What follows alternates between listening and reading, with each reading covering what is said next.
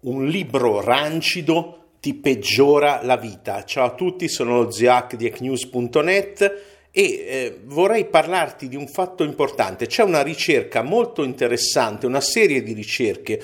Eh, sono appassionato di biohacking, sono stato prima a fare in Italia un corso commerciale di biohacking, eh, quindi di, anche di uso di supplementi e ci sono ricerche interessanti sul fatto che un omega 3 di qualità bassa, quindi quando gli omega 3 sono grassi, quando i grassi sono di qualità bassa sono rancidi, ecco, ingerire eh, questo tipo di supplemento crea un danno cognitivo, un danno al sistema nervoso, al cervello. E questo è interessante per me perché io voglio dirti un'altra cosa.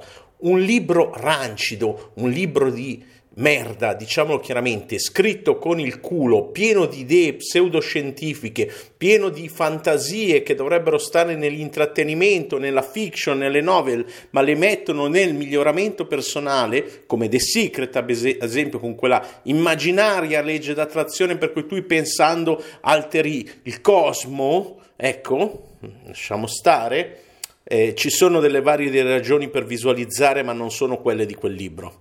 Ok, cambiando, tornando all'argomento, un libro stupido ti rende stupido. Allo stesso modo, come un supplemento non di qualità, è meglio non ingerirlo che ingerirlo. Quindi, quando io dico di leggere un libro al mese, alla settimana, di continuare a leggere, intendo libri di qualità perché se leggi cose stupide su internet, su siti stupidi, la tua intelligenza peggiora, non migliora, ti riempi di idee strane, di cose strane, di concetti bizzarri che non hanno nessun fatto dietro e questo diventa pericoloso. Sei quella persona strana che gli amici evitano, che al bar fa sempre discorsi strani e non vuoi diventare quello, vuoi diventare quella persona che arricchisce e migliora la vita degli altri.